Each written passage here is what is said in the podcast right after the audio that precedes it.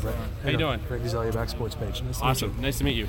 So, um, it was funny. We were, we were joking around about, about it on uh, Thursday up in the box, but we made a prediction uh, when when you um, came in last season and you stepped in there in that first preseason game against the Jets. I was like, so things were a little bit easier when he uh, Eli had a little bit of an easier time when you were out there. Talk about the adjustments you made from getting more time last season and then being one of the centerpieces on the line this year. Talk about how, how that's been for you so far.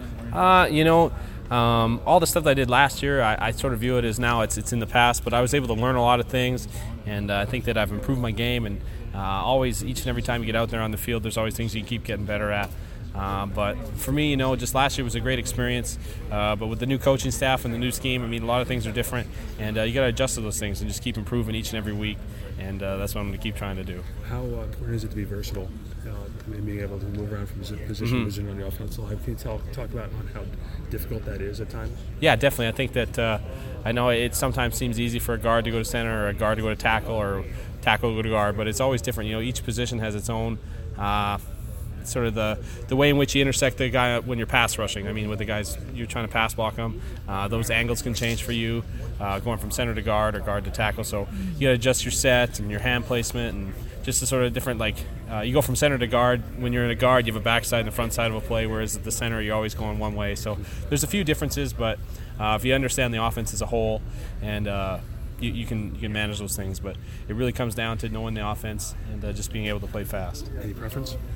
No, I'll, I'll play whatever, whatever you need me to play. I like to play center though. Um, what are some of your individual goals that you still want to accomplish in this league? Oh, I just want to be able to be a, a starter and just keep playing each and every week, and uh, just prove to people that I can play. That's always been sort of my, in my career that uh, you know each and every year I got to prove to the people in the in the building and uh, that I can play and that's what I want to keep doing. Just each and every year, just keep proving that I belong and I can play in the NFL, and uh, that's what I want to do. I asked John this question before. I'll ask you the same.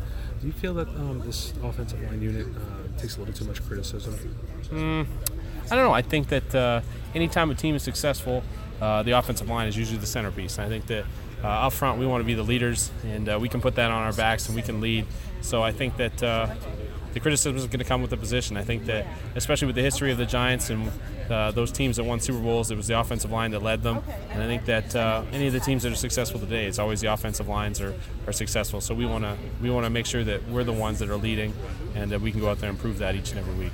Any takeaways from uh, Thursday night that you can positive takeaways that you can take away from? Uh, I know. I definitely think that uh, it was exciting to see uh, players like Saquon get out there and get that first carry. That was cool. I think his offensive lineman, that's exciting. Uh, but I think that there's a, a, we left a lot of plays out there, and uh, it's exciting to know that this week we had an op- another opportunity in Detroit, and uh, it's going to be exciting. They're a good defense, so it'll be good for us to practice against them and uh, just keep improving. Talk about that. That's a, a diff- sort of a different type of experience um, that has not been done here over the last uh, mm-hmm. since I, I can remember. the last time we did it was Cincinnati, which was yeah. four, yeah, three or four years ago. Yeah. But yeah, it's definitely it's a it's a it's an exciting opportunity to get there and go practice against somebody else.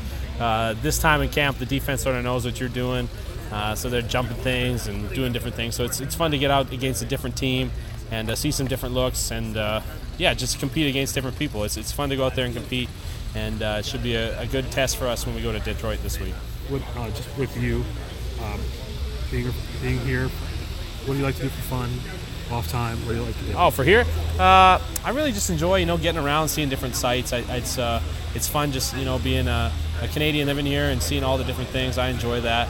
Uh, I like to try the different restaurants and things like that. And yeah, it's always fun when my family comes or friends comes. I can go show them around, and uh, those are the things I like to do. I don't I don't do too much. I'm pretty low key. So John was harping before on video games. Yeah, we do. Yeah, we yeah we do some. We play some video games during the day. Not, not Fortnite, right? Oh, we play Fortnite. Oh. Yeah, that's a fun game. I was but, telling my girlfriend's son is obsessed. So yeah, it's, it's a big that's a big thing now. Everybody loves that game. Yeah. But it's uh, no Fortnite can be fun, and we yeah we play that sometimes. So.